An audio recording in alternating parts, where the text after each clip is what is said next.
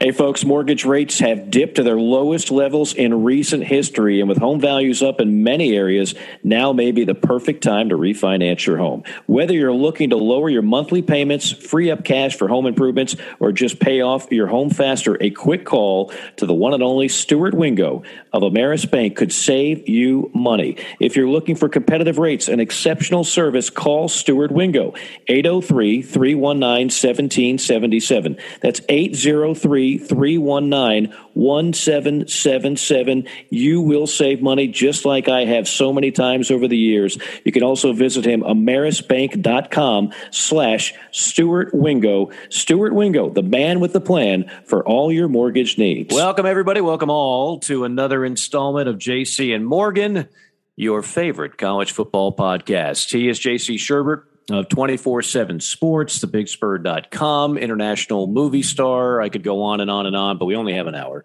I am Mike Morgan of E S P N and the S E C Network, and uh, I, I can juggle uh, from time to time if the if the moment is right and the objects are around. And I look forward to uh, chopping it up here for the next sixty minutes, J C. You, we don't ordinarily do these on a Friday. We have done it before. What I like about it, it's less about kind of looking in the rear view, more about what, what we're looking at ahead in terms of uh, another solid slate of games. There are some major storylines that are still in flux that are very much current. And of course, number one is the L S U coaching search, not to mention you've got a Southern Cal coaching search, not to mention a Washington State coaching search, and now a Texas Tech coaching search as they fired a coach with a winning record in Lubbock. Uh, but that just never seemed to be a fit for the fine folks in Red Raider Nation. You've got y- y- what's happening right now, uh, very much under the radar because it's not Power Five. But what is, you are watching the disintegration of Conference U S A. And this used to be a really good league. Like, this used to have all these teams that you've seen ascending to the American and now eventually the Big twelve. And I mean, they had it rolling, and I would maintain it was one of the worst run conferences for some time. And they they had their window. Like, they they truly had their window, and now they are getting vultured like there's no tomorrow. I don't know what's left but skin and bones. But, you know, they're making phone calls to anybody they can find to add to that league. So we'll talk some about that as well. Uh, maybe a little playoff talk and uh, transfer talk as well. J C, how are you, sir?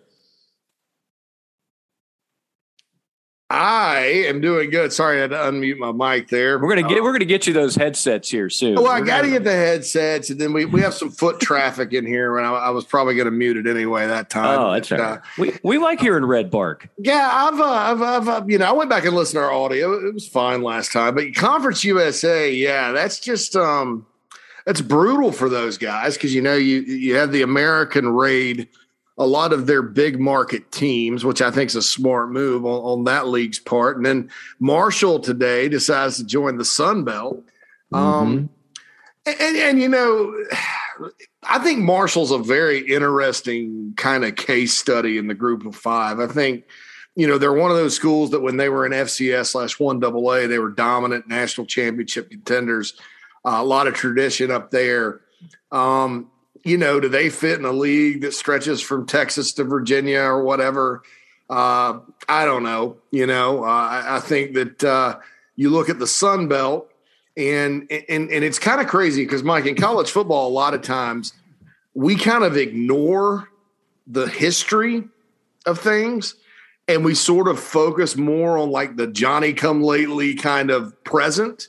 Uh, and, and you look, and you're like, well, in the last few years, you look at the Sun Belt, and there's the rise of Louisiana under Billy Napier. Uh, you have App State, who has been a good uh, program in that conference. Coastal Carolina is a top twenty-five team. Troy's always been solid. Uh, Terry Bowden, I keep mentioning him with his tie. Uh, he's at Louisiana Monroe, and they're actually, they've actually had a turnaround season with Rich Rodriguez calling plays. Texas Tech's a job that's probably going to come open that's good. South Alabama's got a lot of potential. So so you start looking at the Sun Belt right now, and then you kind of compare it to Conference U S A, which has been a little down. I mean, U T S A is the best team in that league right now. So you know, right now, hey, the, the Sun Belt's where it's at. And, and Marshall, I think, playing App State, playing teams like that's probably a little more of a cultural fit um, with the teams they're going to face off in. But, you know, I look at this lineup, and, and I know uh, Charlotte's going to the American, Florida Atlantic's going to the American. You know, U A B, there's still some good programs. And and and I I hesitate to say that. And I think uh, – and forgive me, Mike, if the, if I'm wrong. Southern Miss has not been invited to the Sun Belt yet, right? No, they no they bolted. They both – they bolted they, already. They, Marshall becomes the ninth Conference U S A school to bolt. Yeah. Three so of them moved to the Sun Belt. That's uh, tough. And, I mean, they like I said. I mean, it, it, the vultures are picking at the bones right now of Conference U S A. And and by the way, James Madison, they're they're kind of pulling an App State. They're going to leave the F C S, and they're expected to move to the Sun Belt, which would make the Sun Belt, aka the Fun Belt, a fourteen-team league. And you brought up a good point. I mean, some of the teams you mentioned. I, I hate to bring this stuff up because uh, you know I could see where somebody would say, "Oh, Mike, Mister T V guy." Talking about all this being surrounding T V, but I, it really so much of it is because like those programs you mentioned, uh, they, they became household names because like they're getting those Friday night windows on E S P N two. Mm-hmm. They're getting those Wednesday night games on E S P N. People that are starved for football uh, will watch any football, period. Uh, and, and so those schools found their way into good television contracts. Conference U S A went from E S P N, mm. then to Fox, and then somebody decided, you know, it'd be a good move. Let's not even re-sign with Fox. Let's put our games on C B S Sports Network, which with all due respect, there are some good people that work there. It doesn't have the same uh, that this doesn't have the same amount of eyeballs. And then let's put them on the internet. Let's put them on Facebook. Let's put them on uh, you, like you – it's kind of like Larry Scott at the Pac twelve. Sometimes trying to be the smartest guy or gal in the room leaves you looking like the dumbest. Like you, you, you don't need to be such an innovator that you're trying to outsmart the room. Sometimes just make the easy play. Sometimes yeah. It's okay to run the ball on third down and one between the tackles and get two yards as opposed to running a double reverse pass to the left tackle in the end zone, and then it gets picked off. So I, I as someone who's done a lot of games in all these conferences, again, I've, I've done C U S A, I've done Sun Belt, I've done M A C, I've done, I've watched the, the group five, the conferences that are run very well ascend. And then I've watched a couple that were not run so well, and they are, they're fighting for survival right now. So I just think that's, It's just an interesting, and again, it's com- completely under the radar because it's not going to get headlines like Oklahoma, Texas going to the S E C, right? Right. Uh, it, yeah, it's not going to get the headlines of the Big twelve plucking out U C F and Cincinnati. But those stories all go hand in hand because U C F, you know, they were just sitting there, just biding their time, going from one double A to this conference and that conference, and making it to the American, and then hoping like hope someday the Big twelve would actually take them seriously. And then the Big twelve had to take them seriously. And, and now they're a Power Five program. They played the long game and they won. Some other programs did not and lost. And some other conferences really mismanaged their, uh, their affairs, and the rest is history. So that's the under the radar, massive migration that's going on right now. Uh, it, it it's not, Big twelve like headlines, but it's still pretty interesting to me. And it's also interesting too, Mike. Um, F I U, F A U. I'll, I'll take you down to your neck of the woods. You yeah. know, your your your your homestead, your, your homeland, the motherland, if you will. The, the Morgan motherland is what they call it. so, so just like what happened with U C F and U S F. Remember, U S F was in the Big East and wouldn't let U C F in, and all this yeah. other stuff. And then U C F comes back. I don't know that there's the same rivalry with F I U and F A U. I know that F I U felt at some point like they were kind of in better shape than F A U because F A U played in a stadium kind of up in Lottie or whatever and, and all that. But uh, the Golden Panthers have been left behind.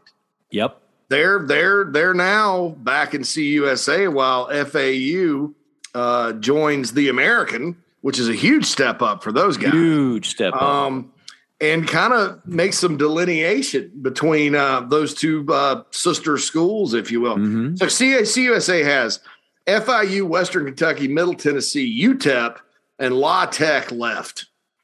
And I think they're trying to get Liberty. Liberty would make sense for them, I think.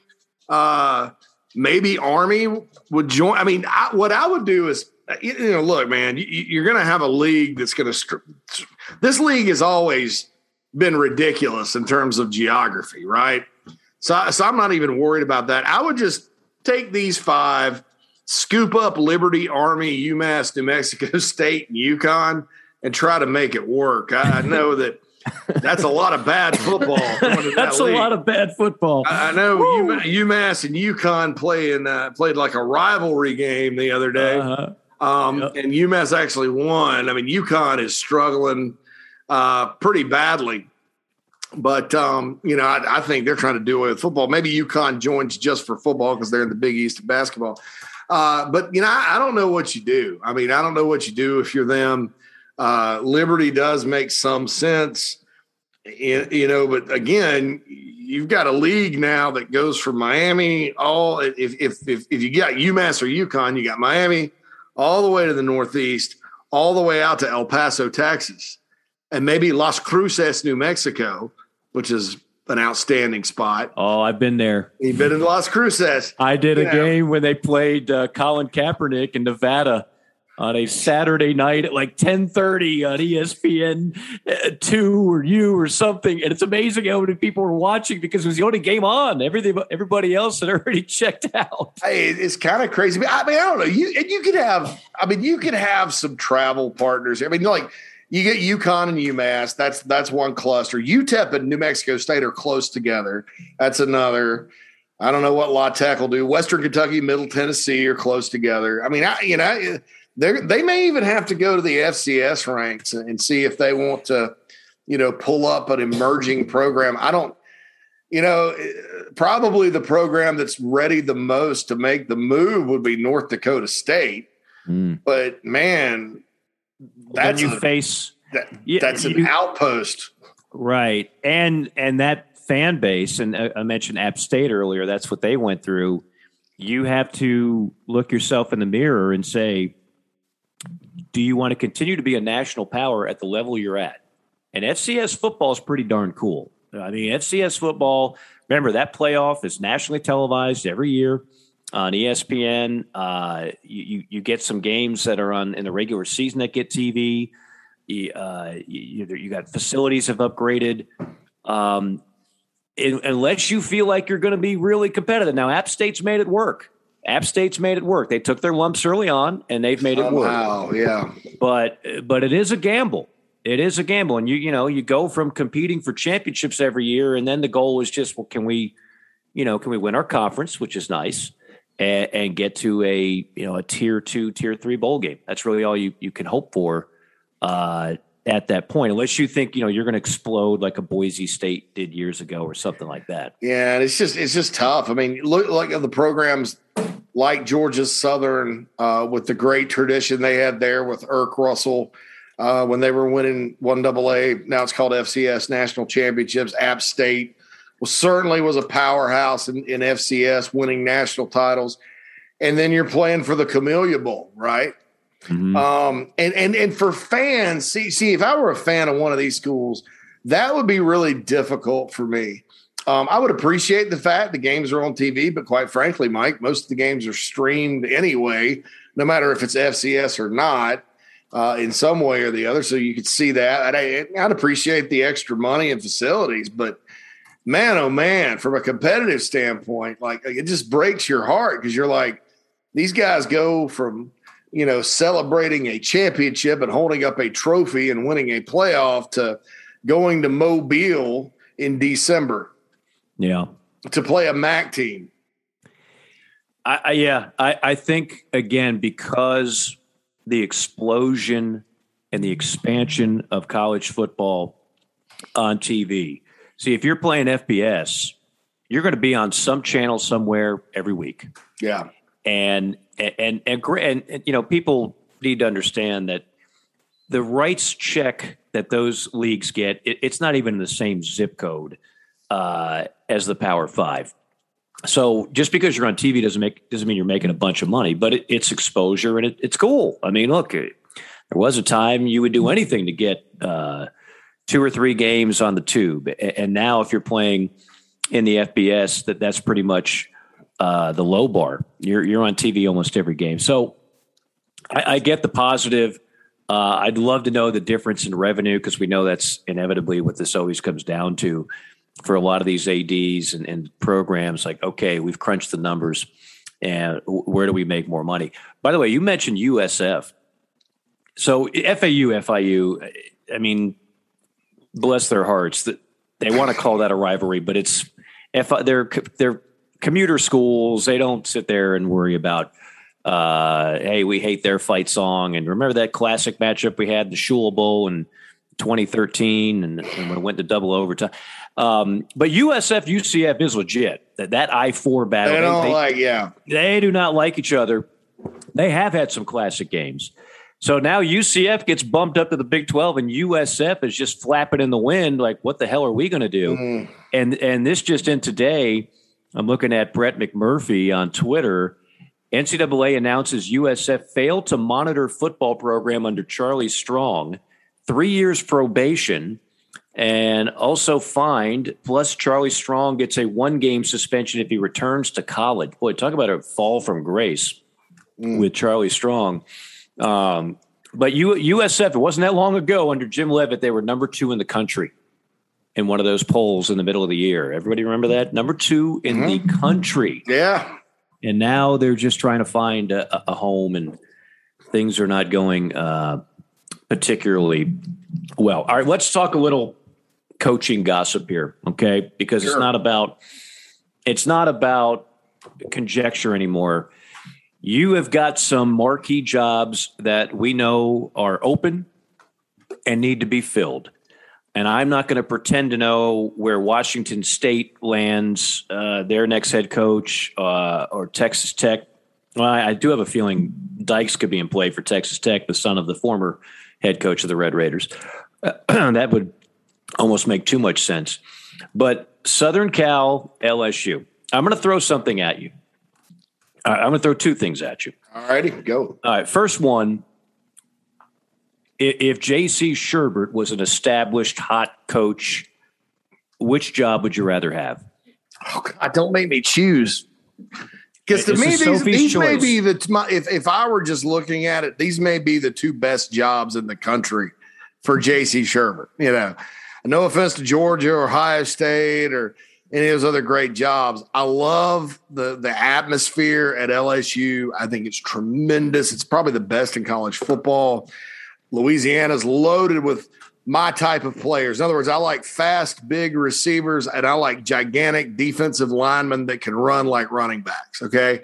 That's the – you ask J C. Sherbert what kind of football players he – like. I like those, you know.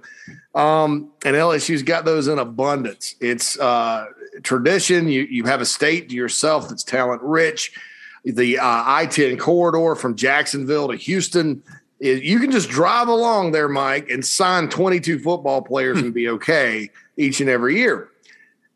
At the same time, S C, when they're up, there aren't many better jobs in college football, or a better, or, or and, and when they're up, look out Alabama, look out everybody else, because y- you have not not.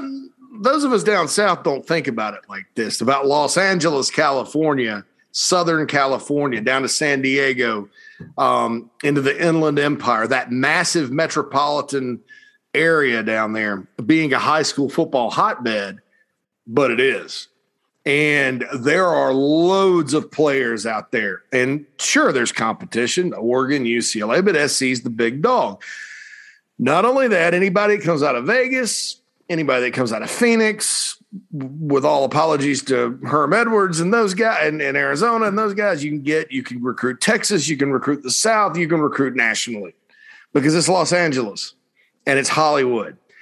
Now, they did have a mu- a little bit better story to tell when there was no pro football in L A, because they essentially, like, where'd all the celebrities go to watch football games? They go to S C. There was no pro football. I don't know if that's changed much or not, you know, with the Rams and Chargers both going out there. But look, l- let's just be honest here. I mean, that that job and the tradition and history, if you can get past the politics, you know, and, and strangely enough, it, it's been more dysfunctional out there than some Southern schools that have political dysfunction, believe it or not, you know, with football and everything else. Then, then you can build an absolute monster uh, at Southern Cal. So I'd have a hard time choosing. Uh, it would come down to this for me.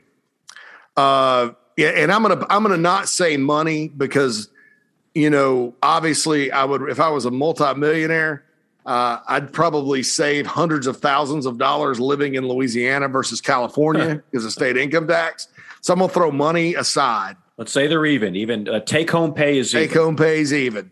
I'm going to say Southern Cal just okay. because I think that, as you, my friend, always talk about, what do what makes a good job even better? The path the path of least, least resistance. resistance. Yep. And nothing against the Arizona schools. And uh, I don't know who else. U C L A's in that division. I think uh, Colorado's in that division.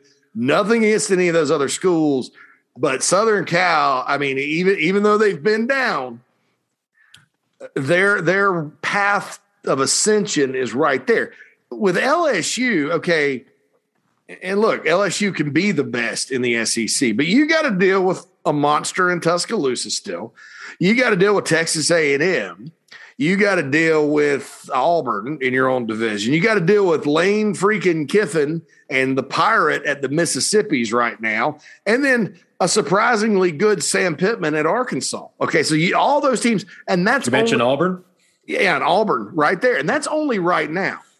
When Texas and Oklahoma come in the league, right, right. that's even more. And and so so, you know, and L S U fans, you go eight and four, they're just going to be like, whatever. You know, um, so so I would, if I were this, if I were a coach and I were picking between the two, and money was not an option, which money could end up being an issue, because uh, the, the athletic director at L S U, Scott Woodward, does not care about writing a check at all. He will write it for a big name tomorrow. Nor do his fans. And you do have the state income tax situation in California, and there is some question about how much will S C really pay. But taking money out of it, I would go to S C. I just I just okay. think that, you know, and look, they don't have as good of a home field advantage, but they do have a good one. The Coliseum's a historic place. They don't have, you know, a, a state to themselves, but they got a gigantic area that they can get just about any player they want when they're up and when they know what they're doing and they try. So, you know, I went out there for a prospect camp when Pete Carroll was there, Mike, and he had it rolling, and it was just – Just gosh, and this is kind of who Pete Carroll is, but just positive energy, uh, comp- competition, uh, you know, just kind of embracing the tradition, embracing the campus, embracing L A. Uh, to me, that just uh, it, it's not something we think about for those of us in the South a lot. But if you ever go out there and you kind of just take the time to breathe it in and feel it, you would understand why that is such a great job. And and I would have to, between the two, based on your theory of path of least resistance, which I've always agreed with, I would take S C. You kind of sold me there. I, I was leaning toward L S U, although I was going to point out, like, everybody seems to be saying L S U now. Well, if I were to ask that question in two thousand four, let's just say, most people, if not all, would have said Southern Cal. I mean, Southern Cal was rolling. Southern Cal was cool. Southern Cal was dominating an entire coast of college football. L S U was good. Um, they won, and they had won it. They broke title. through. Yeah, oh three. But Saban had just left. Saban had just left. Yeah, so Saban's gone, and and uh, you know. Les Miles wins one, and improbable. You know, we we started off a podcast the other day on how this year is so chaotic. It's like two thousand seven part two, and we went over all the crazy things that happened in in oh seven. But yeah, I, I mean, at that point, I think the overwhelming majority of people would have said Southern Cal. Now, if you're a head coach, and we'll start getting into names here in a second, What you have to ask yourself is, because all these coaches are brimming with confidence, if not arrogance, whether they hide it better than, than others. Yeah. But do you really, are you arrogant enough to think that the reason why Southern Cal has fallen on such hard times is simply because they've made terrible coaching hires and you're the answer? Because it's kind of, it's almost similar to Texas in that regard. Like, are all these guys just not good coaches? Or maybe there's something within Texas that's off and making that a difficult job. And the apathy that has set in for Pac twelve football in general, for Southern Cal football, that would concern me. I never have to worry about that at L S U. No. Now, they're going to be all over my rear end every time I lose a game. You mentioned eight and four. Eight and four will get you fired if you do it two years in a row in Baton Rouge. Go Tigers. Um, just ask me. It's a tough crowd over here. Um, but I, I, I still, I lean toward L S U, but everything you said is true. And everything you said is easy to forget because we're living in twenty twenty-one. And a lot of people have short memories just how good it was rolling under Pete Carroll. Holy smokes, Southern Cal was a runaway freight train, and they had Will Ferrell and Snoop Dogg coming to campus, and they, yeah. they had, they had nobody to fear in that conference, and they had all that talent right around them, and they could sell the weather, and they could. Southern Cal should be good again. But I, again, I would caution, I would caution James Franklin. I would caution, pick your name, Lane Kiffin. I would caution, uh, trying to think of the other key. There's a lot more names I'm hearing for L S U than I am Southern Cal. Yeah. But you mentioned the big one. You mentioned the big one. Well, um, we're all waiting on James Franklin, who, by the way, just lost to Illinois. Like, we're all waiting on the James Franklin domino to fall. Uh, and I think it's fascinating. And let me throw one other thing at you. I'm throwing a lot at you, and then I'm going to, I'm going to let you digest all this. I'm on the morning show the other day with um, Andy Staples. We've had on this podcast, as, as good a writer as there is in college football. Love Andy. And we're talking about Lane Kiffin. And I say, I say, Andy, you're going to think I'm crazy. And he did. I think if Lane Kiffin gets offered the job at L S U, he stays at Ole Miss. And I'll tell you why. Mm. Because first off, Ole Miss isn't going to lose a, a bidding war. Ole Miss has got plenty of money. I promise you, they got enough boosters that, that would step up. So, again, if it's apples to apples on money, is L S U an easier job to win a national championship? Of course it is. Is L S U an easier job to get fired in three, four years? Absolutely. And Lane has gone through a lot. He coached on the mean streets of Boca Raton at F A U. Uh, he he had a slice of humble pie when he was getting barked at by Nick Saban as an offensive coordinator in Alabama. They getting fired. He got humbled when he got fired on the tarmac. He got humbled when he was in the N F L. Like, he's had to rebuild his image. You still have people like Michael Wilbon basically calling him out. You, you, you've reached like godly status in a short amount of time in Oxford. Those fans are going to love you every time you go seven and five or better. You're going to make a lot of money, live in a cool area, and you're set for life. So I'm in the minority on this one. I'm probably in the five percentile that says if and when L S U offers Lane Kiffin, Lane shocks the world and says, you know what? I appreciate it. Y'all are great, but I'm cool where I am. I'm going to say this. I, I'd look out for that Miami job if it comes open. You're the second person that mentioned that to me this week, and I and I, I don't buy it. Some sources talking about it. So I, you know, that, that that's kind of some of the word in the coaching community that he feel again, path of least resistance. He like, he loved his time down in South Florida.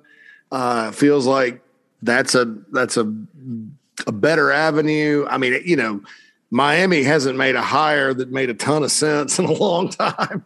I mean, besides Mark Richt, I thought that hire made sense, but then yeah. things happened with him. But it's just, uh, J C, I think if if I took you down to a nice little vacation in South Florida, mm-hmm. like you said, at one of my stomping grounds, right? Yeah. And I took you to a – first I took you to the Miami campus in Coral Gables. Yeah, I've been there. I bet I'm, I'm sure you have. And then you and I get in the old family truckster and we drive up north, not five or ten minutes, but a nice little haul to Hard Rock Stadium for their off-campus stadium that feels about as much as University of Miami as, I don't know, Jerry World. You, you might think twice about whether or not that is the job for a hot, hot name like Lane Kiffin. I, I just, I don't see it, but I know where you're coming from because a lot of people are, are throwing that out there. It, it's out there. It, it is legitimately out there. And you never know, coaches, agents can float th- these kind of things out there to judge interest, provide leverage, whatever the case may be. But if you got your choice of some primo jobs, Miami, I mean, to quote Kirk Herbstreit, like, where's the commitment to football from Miami? It, it's been lackluster for a long time.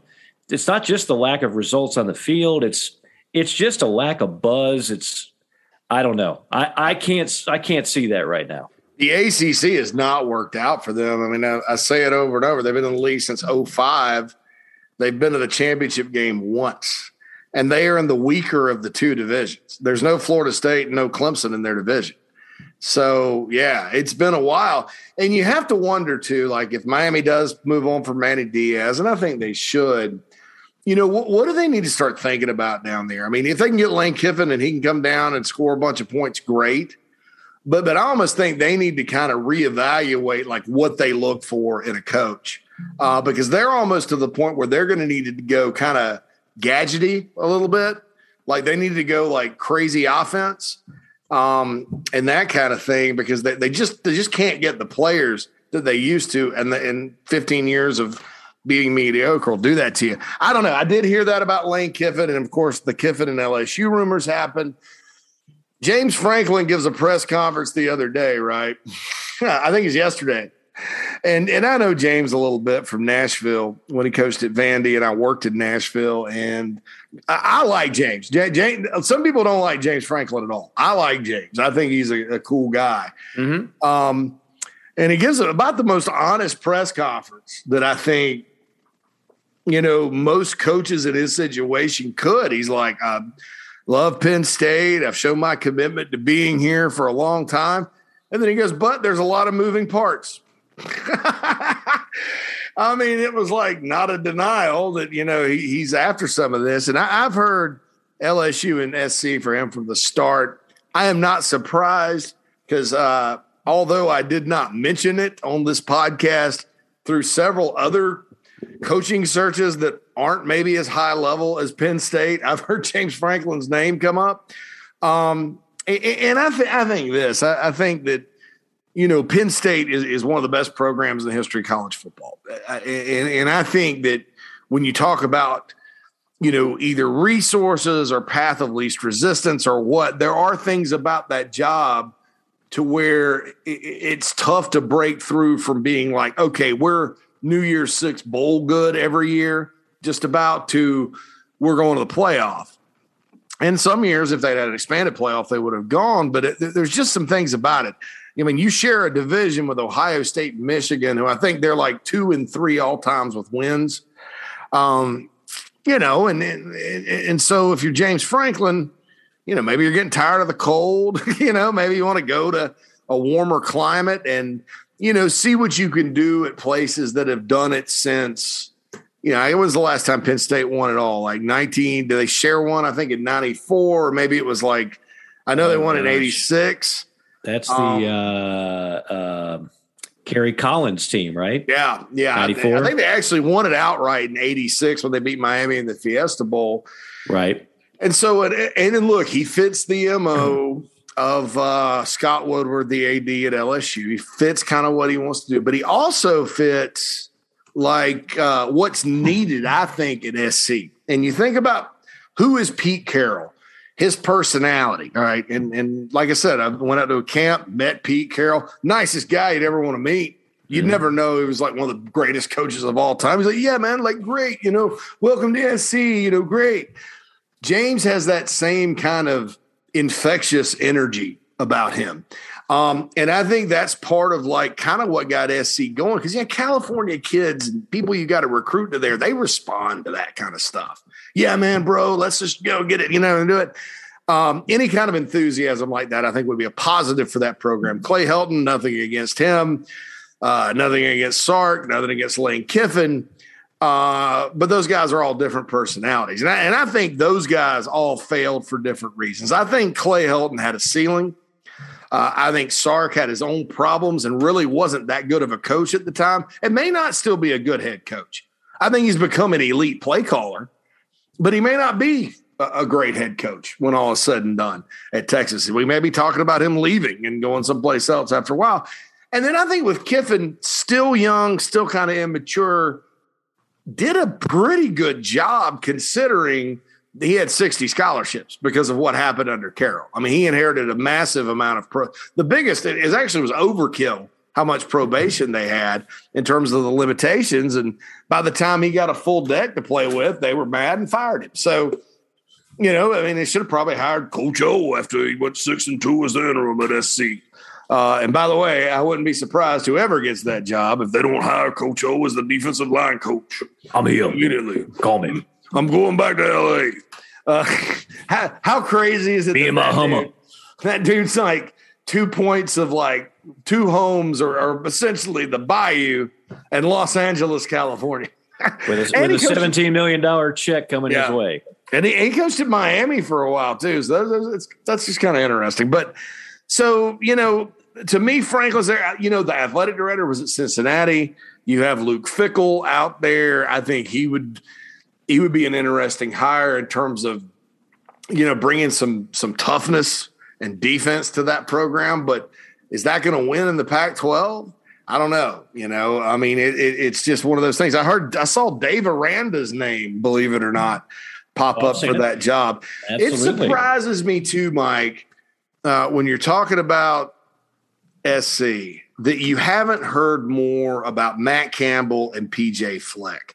And I know Minnesota is not great this year. And I know Iowa State had great expectations and they've lost a couple of games, but that hasn't changed that those guys are two of the best in the country, in my opinion. Agreed. And, and both, I think, would be grand slam hires uh, for the Trojans. Uh, but, you know, you read these little articles and they're like losing steam and stuff like that. So it's just kind of really interesting to me. Well, let's circle back to, so you, you disagree, right? Like, like, ninety-five percent of the American public. If Lane gets offered L S U, you think he would take it, right?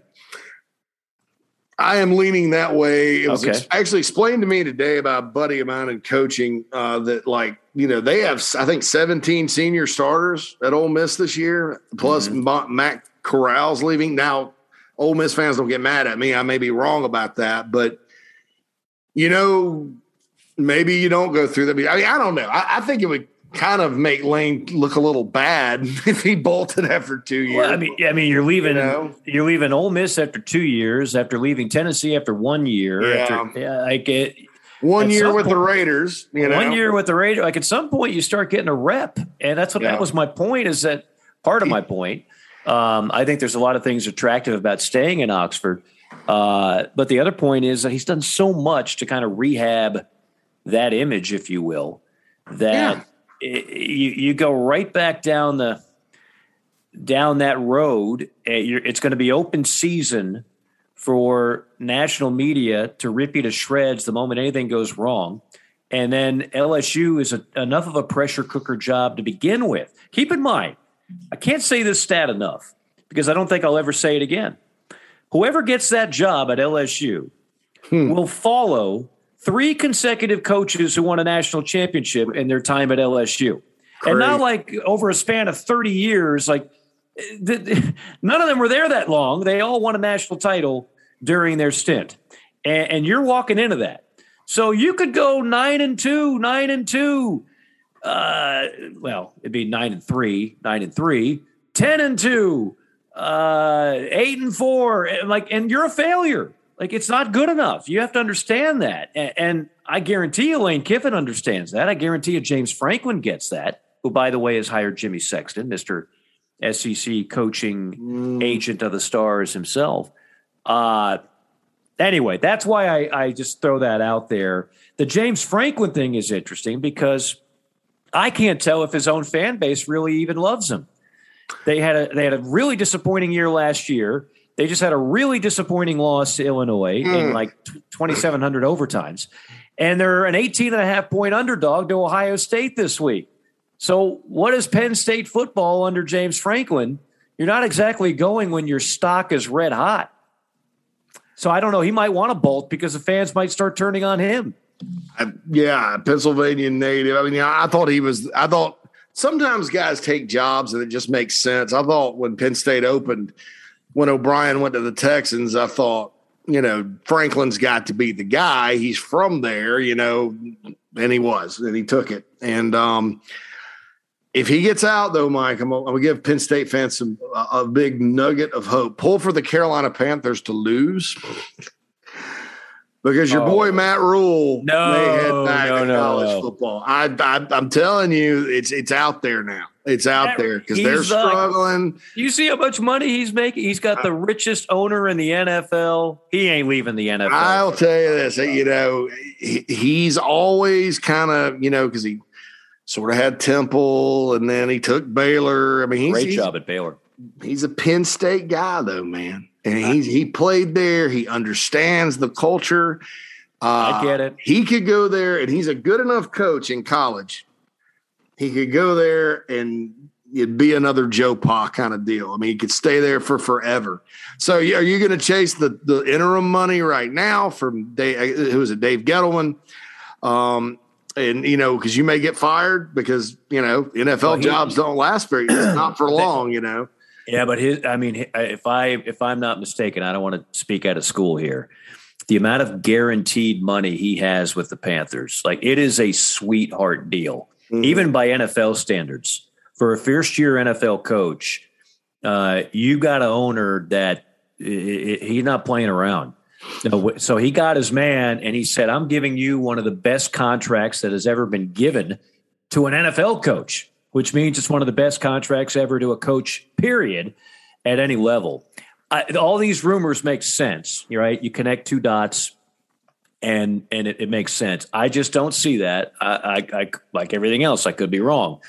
I, I don't see that. Um, uh, but I, I do see a number of things that could unfold here.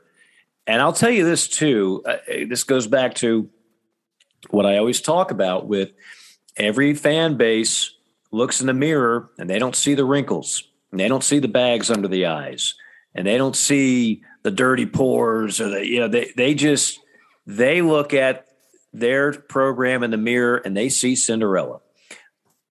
There is going to be a situation with at least one of those two marquee programs where they go after a guy and that guy says no. Oh yeah. That, that guy says no. And you're talking about two of the best jobs in America. They've been two of the best jobs in America for a long, long time. Um, but, Don't be surprised if there's a rejection here or there. And, and that that really is going to set some things into orbit.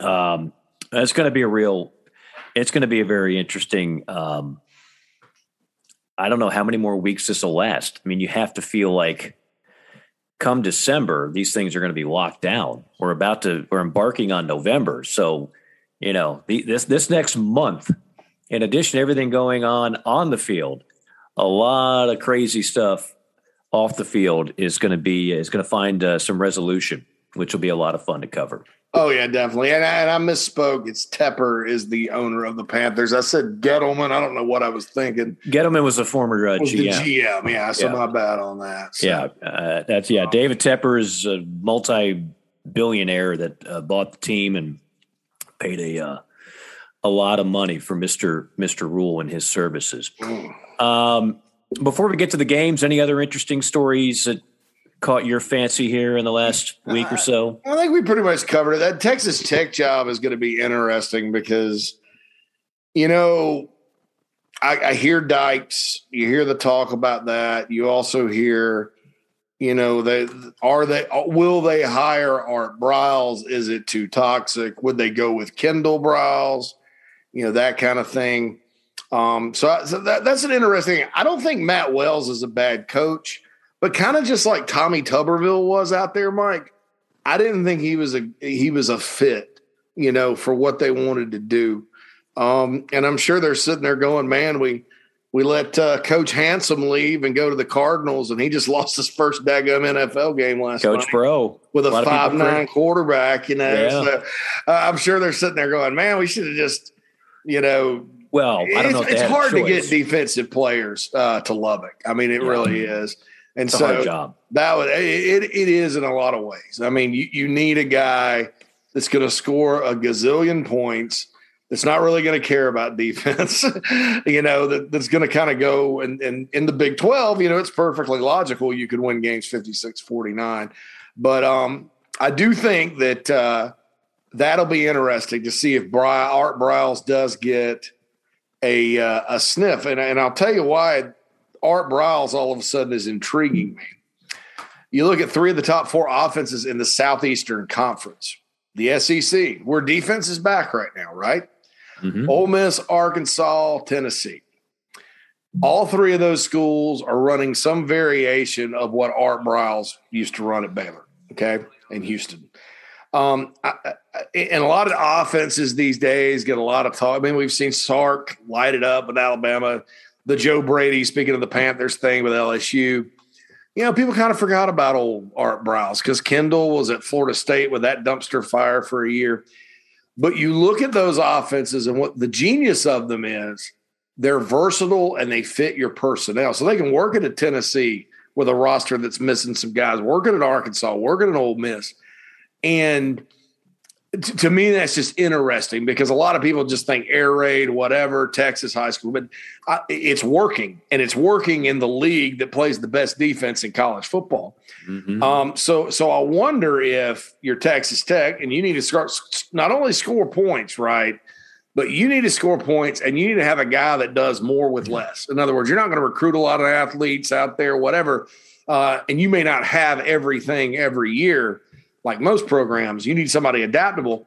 I'm curious to see if they go and, and they kind of take a step back and look and see if they don't want to hire Art Briles himself because of the, you know, the situations or whatever.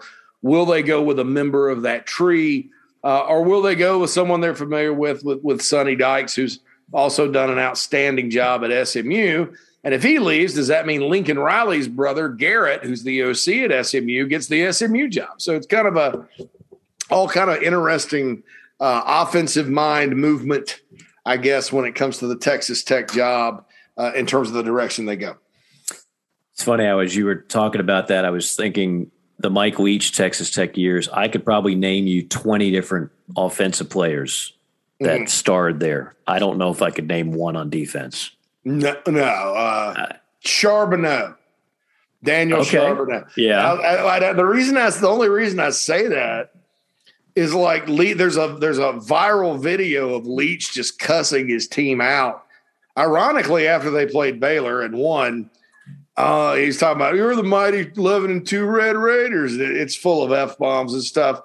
And he's talking about you didn't make that play. Michael Crabtree made that play. Because that was last year. And he goes, you didn't make that play on defense. And then he pauses because you know he doesn't know who his defensive guys are.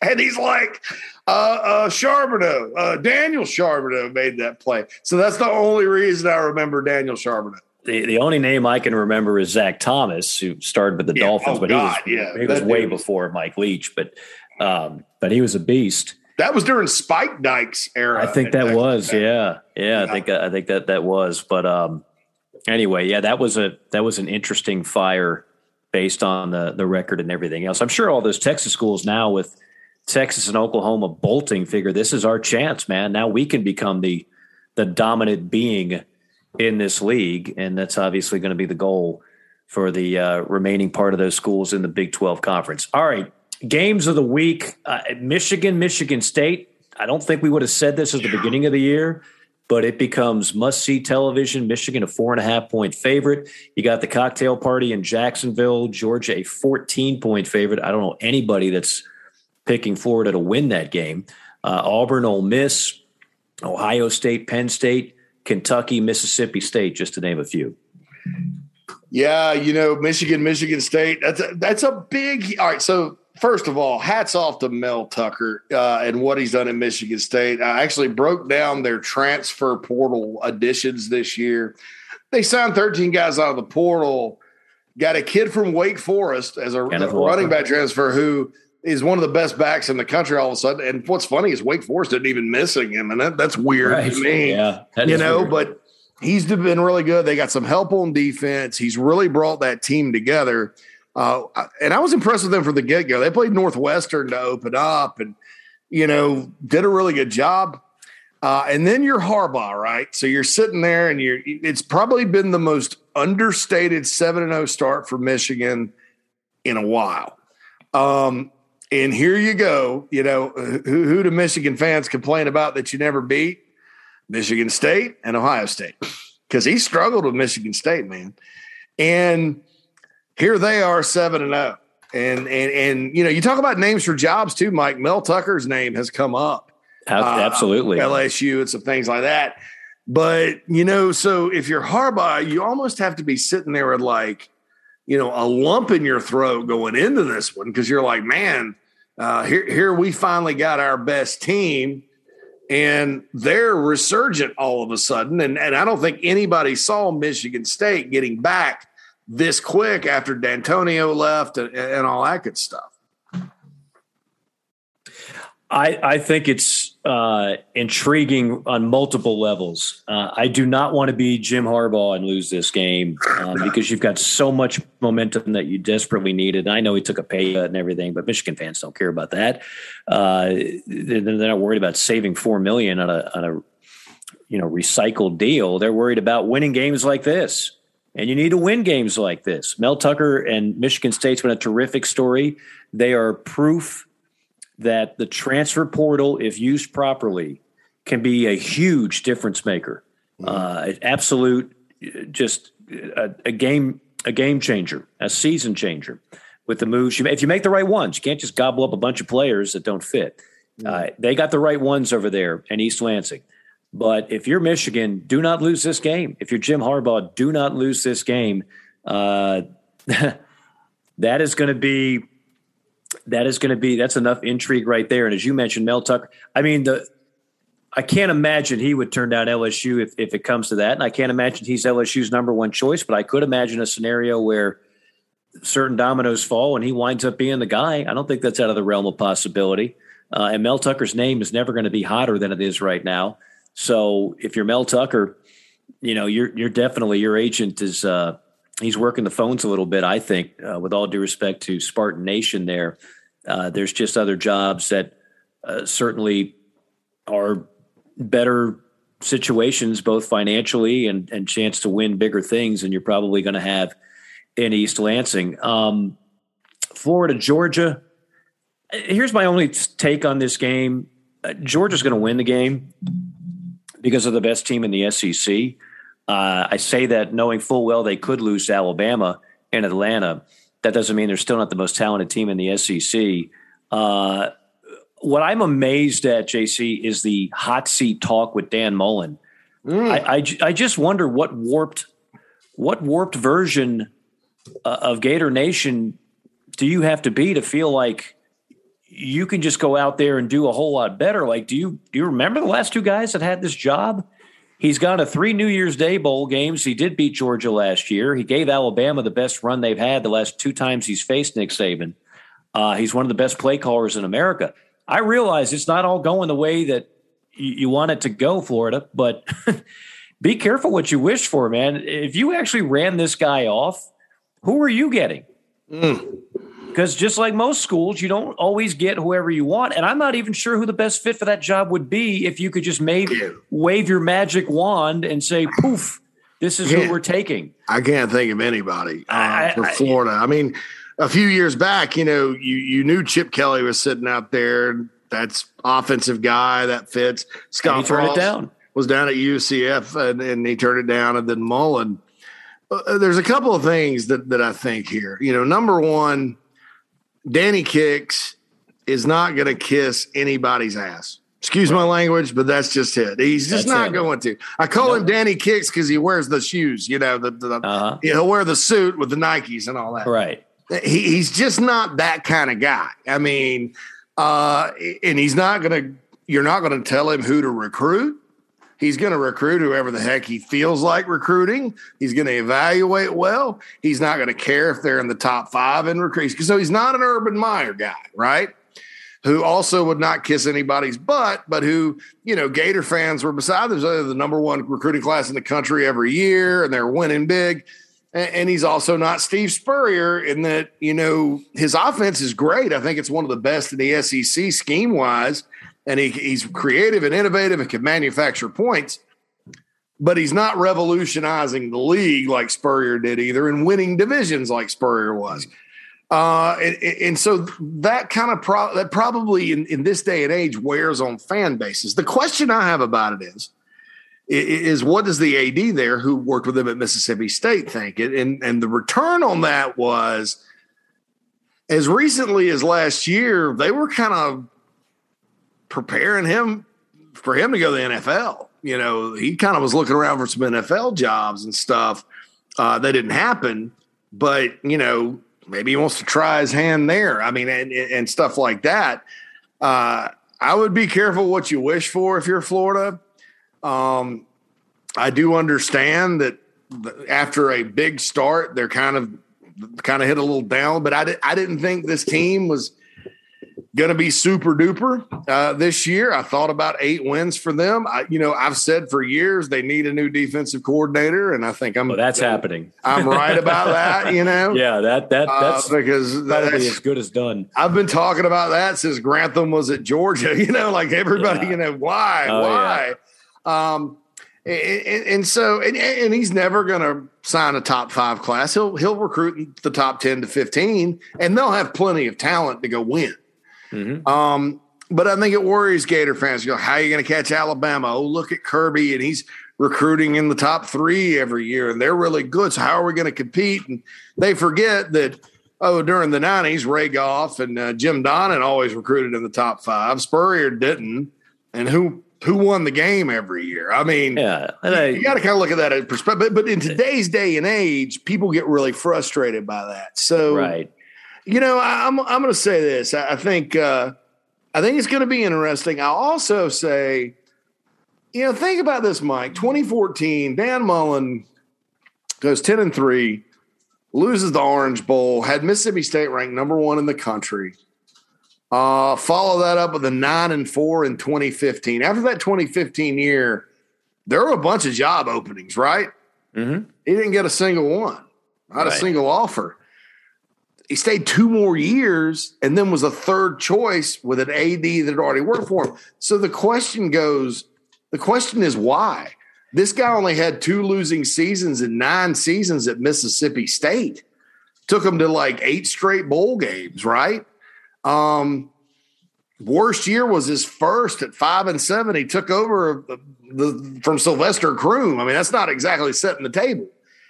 The guy can coach, but why – Why did well, it take you, that long, right? You you, know? you answered it. You you he he doesn't care what you think. I know, and, and and he does not play. I mean, I've done a few of his games where going back to Mississippi State and last year at Florida, uh, Florida last year we had to do it on a Zoom, but but before that, you, you sit down with the man for a half hour, and he's very likable. He's funny. Uh, he's charming, but he doesn't give a you know what about what you or anybody thinks about the way he does things. Uh, people are still talking about dressing up like Darth Vader a year ago after the the win against Missouri. Why? I mean, why? And again, why, I did that game. Well, because it, you did do that game. I watched it. Yeah. I mean, some people think that he encouraged the brawl. And then some people, uh, I, I think, I think he gives off a vibe that, that certain of our college football uh, writers, Uh, all of whom seem to be of the same persuasion. Uh, he gives off a vibe like, you know, like, for example, I don't, I've never heard him talk explicitly about COVID, but my guess is he wouldn't say what they want him to say.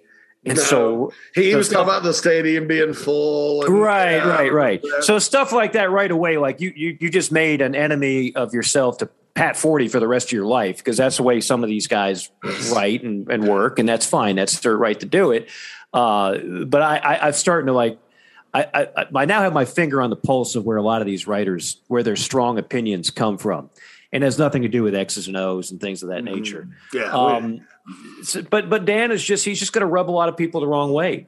And then when Dan loses a game, you know, Dan is not going to give the fan base the reaction that they want. It, you know, Dan almost is like, well, you know, we gave it a shot. Uh, heck, what do you want me to do? Uh, I, I don't have Daniel Trask anymore. I don't have the best tight end in college football anymore. I don't have Kadarius Toney anymore. It's like, this is a different team. I'm trying to win a, a an Eastern Division title against the number one team in the country with Emory Jones and a true uh, redshirt freshman at quarterback, and Richardson, who I think should and will be the the premier guy this weekend.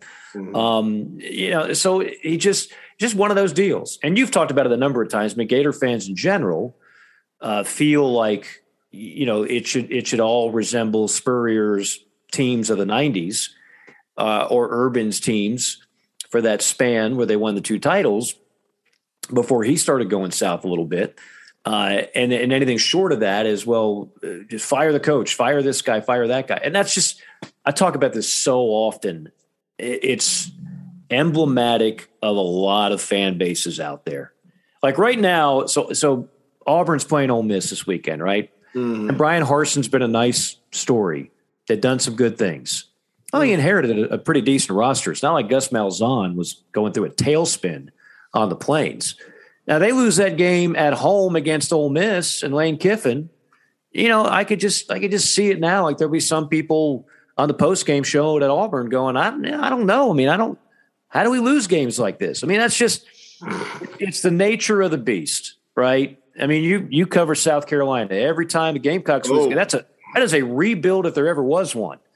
And when they lose a game, then and what? You got you got to start doubting Shane Beamer?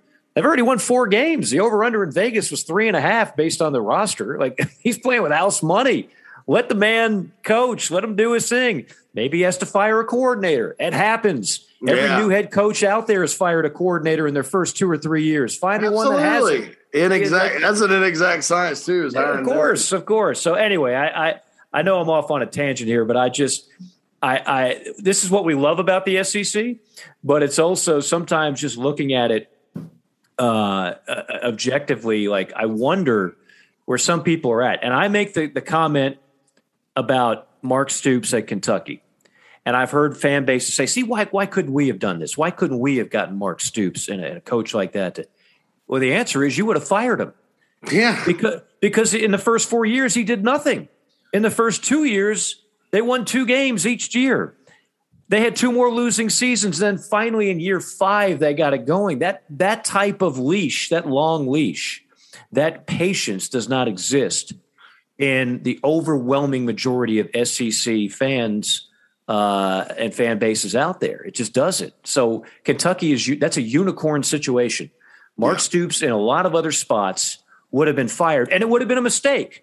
But he would have gotten fired and never had a chance to build what he's now built at Lexington. By the way, they're a two-point favorite on the road at Mississippi State, uh, kind of a under-the-radar, interesting game that'll be uh, on the S E C Network. Should be a great game. And I, I'll tell you this, too. And, and they almost did fire Mark Stoops, okay? Mm-hmm. Um, it was – all right, so they started off the year. Southern Miss cut them at home. This was twenty sixteen. They lost, they weren't competitive at Florida. They gave up forty-two points to New Mexico State at home in a sixty-two forty-two win. Then they played Muschamp's first team, first team at South Carolina, which was at the time there was no Jake Bentley, there was no Debo Samuel. Uh, those guys, Debo was hurt, and Jake took over later. So it was a, a crappy Gamecock bunch, right? And they went out there sort of as Mark Stoops always does against South Carolina, and they beat him. You know, but heading into that game, you read in the Lexington Herald Leader and some places like that, we don't know if Stoops is the answer. This is that, this is that, this is that, this is that. Um, but, you know, he turned it. Uh, shortly after that, they go and lose to Alabama in a competitive game. They beat Vandy. They beat Mississippi State. Uh, they beat Missouri. I mean, then they got on a roll, got to a bowl. And then all that built toward their ten-win team in twenty eighteen. And then two years of eight and five. Last year was five and six, five S E C wins last year. That that tied the high, right? or actually four S E C wins. I'm sorry, there were four because they won. They're actually one of the few teams that got to play in their bowl game. Uh, and then this year, here we go again. They could be in a New Year's Six bowl.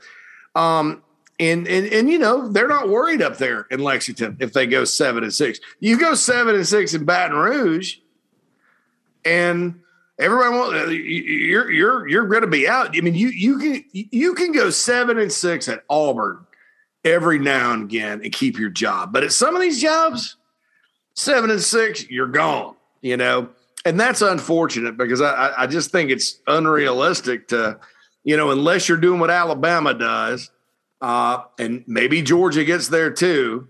I mean, Georgia did have a couple of seven-win teams under Rick. I mean, in the S E C, I mean, you're going to have years where, hey, some of those wins are losses, and, and you just got to build it and keep going. And, and unfortunately, you know, James Franklin, if you're listening, think about this. Unfortunately, you know, you walk into a job like L S U, uh, your career could be over in two years, not just your coaching career at L S U, but your career with as high pressure as some of these situations are. No doubt. No, no doubt about that. Um, there's one other just mildly intriguing game, and that's Liberty Ole Miss, because it is the return of Hugh Freeze. Um, wow. And and if it wasn't for Lane Kiffin, they'd probably still be pining for for Hugh Freeze and who's the job gonna, that he did there. Who's going to hire him? I I don't know, but I mean, if you're talking about Bryles, I mean, heck, if, if Art Bryles gets another job that, with all of with all of that, then Hugh Freeze definitely is getting a job. Um, Hugh Freeze, Tom Herman is still out there. Yeah, uh, as an analyst with the Bears, he's an uh, analyst with the Chicago Bears.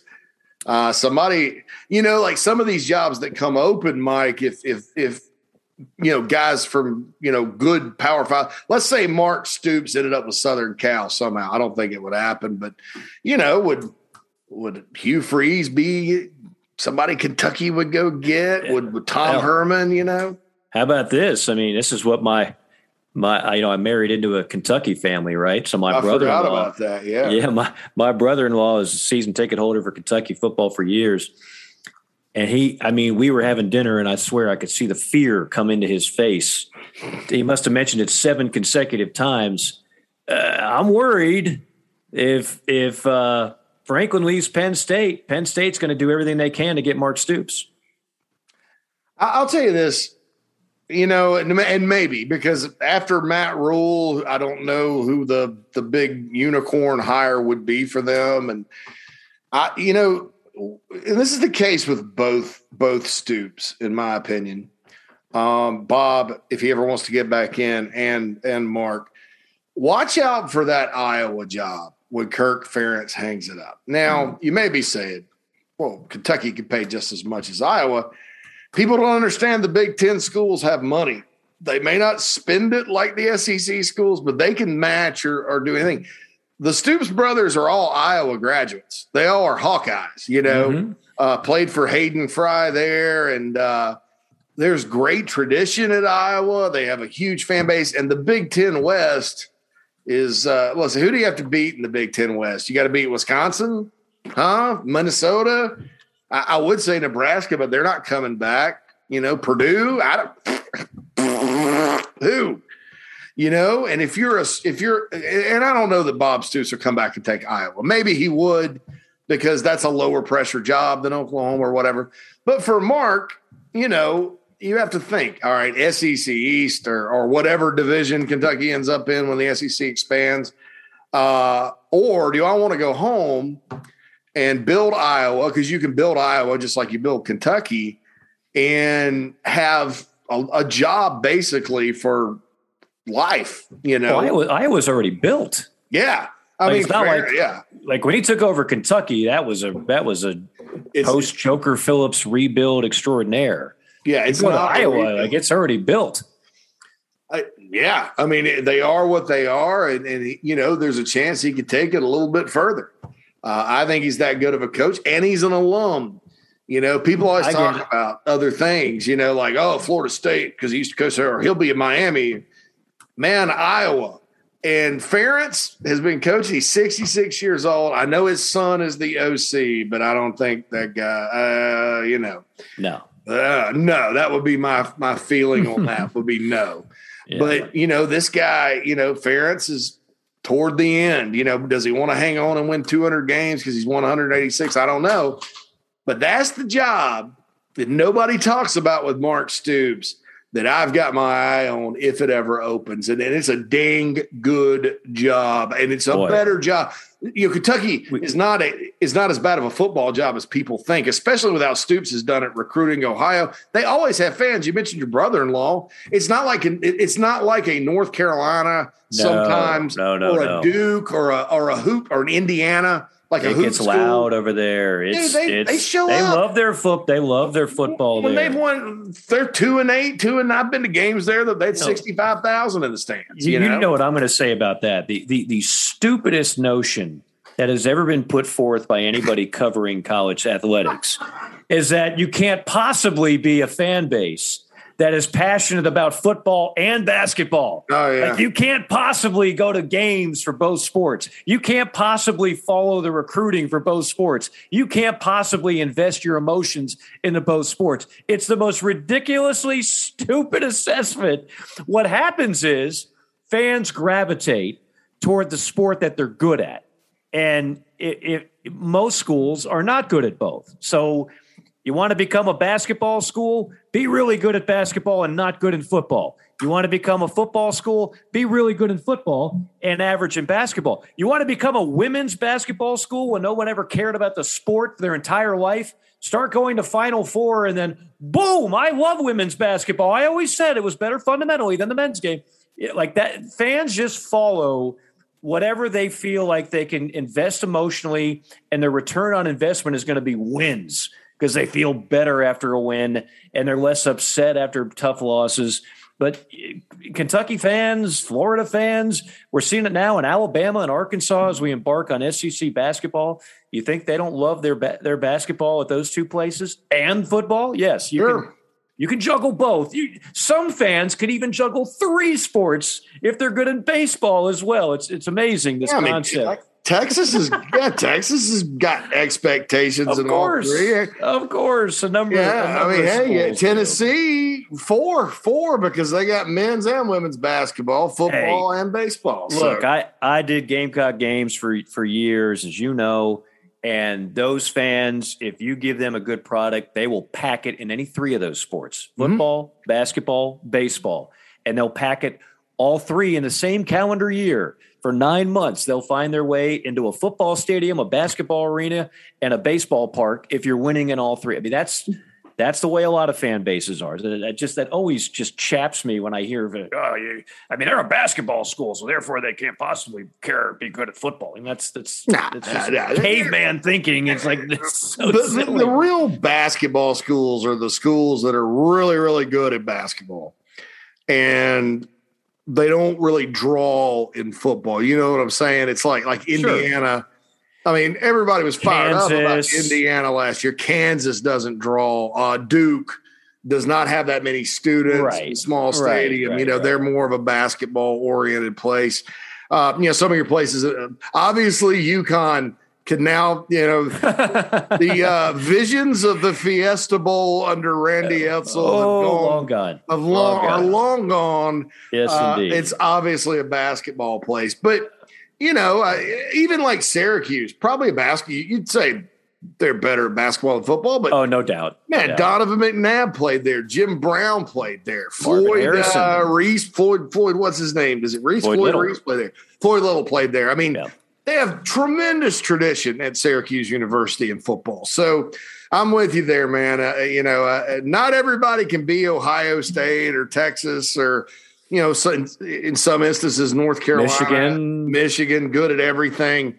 Uh, but people people should probably not pigeonhole, uh, you know, every single fan base just because they're they're good at basketball as, right. as a quote unquote basketball school. Uh, totally agree. Totally agree. All right, we're we're running uh, low on time here. Any final thoughts before we bid farewell to this fine, intellectual, and capable of loving more than one sport audience that we have. This was a, an outstanding episode. It's, you know, besides watching actual football, uh, coaching carousel and conference expansion moves are kind of like my favorite thing. You know, mm-hmm. It's kind of like at Thanksgiving outside of the actual turkey, provided I was a turkey fan, but I'm not really a turkey fan. This is like the stuffing and the mac and cheese. So I, I thoroughly enjoyed this, uh, you know, and uh, hopefully I'm looking forward to seeing the, the carousel spin on more. I mean, look, Virginia Tech's probably going to open. That's a very intriguing, interesting job, yeah. Um, you know, coming up. I, you know, what happens if Florida does open? Who do they hire?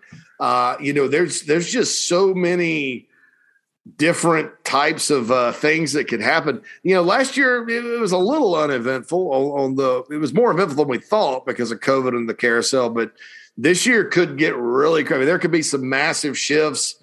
Um, and that comes on top of more conference realignment. So uh, I'm going to enjoy this stuffing and, and these mac and cheese helpings that we consume as we Amen. Move forward. And you and I are both going to enjoy uh, Braves baseball. I'm, I'm here in Atlanta. Chop on. I, uh, uh, you know, I, in the old days when I worked for the Braves, I might have been able to get a pass for this bad boy. I could not. T- tickets wow. are going. For, tickets are going for over a grand. Mike, uh, you could not get a pass, man. That's amazing. I, no way. No, no way. No how. And and really, uh, for postseason baseball, the way they do it, the teams don't even control that. Major League Baseball does. Oh, really? That, that's where Rob Manfred and those guys. That's where they make their money. So they come into town. It's like the tax man. Let, uh, yeah, the tax and, and, the, and the same guy who who cost Atlanta an All-Star game based uh, upon a law that he probably never read two pages of no. is now going to have three consecutive games here, and the town is going crazy over it. I can't wait to watch that. Uh, and then I'm leaving for uh, New Orleans uh, Saturday to call Saints Bucks on Sunday. Wow. It's going to be a lot of fun. National radio on Compass Radio. And uh, Brian Baldinger and I will be on the call for that one. The uh, I was doing a little just, you know, chopping up the, the two deep, the depth chart for each side. Now, this includes kickers and punters, so it's not – it's probably more than forty-four players. There might have even been some third stringers on my chart. Mm-hmm. But I counted on that depth chart of fifty-something players, let's say, twenty-eight guys from the S E C. Well, that's not a surprise. I, I mean, it's not, but it, like it's not, but then it is. Like I, I'm like I know it's going. I know the S E C is going to lead the way in this category, but but that many for crying out loud! I mean, it's not like it's not like the long snapper. It's guys like, you know, Leonard Fournette, and it's it, it's guys like Devin White of L S U. I mean, three star players for Tampa are from L S U. Yeah, Mike Evans is from A and M. Uh, Mike Evans from know, A and M. You got, you got a lot of guys. You got a lot you, of guys. You, you got guys. Uh, Camara, Tennessee. Seems like yesterday I was calling his uh, Outback Bowl game, and I was like, why is this guy not the leading running back on his own team? Uh, he they they got him in the third round, and that guy's as good a back as there is in the N F L all purpose.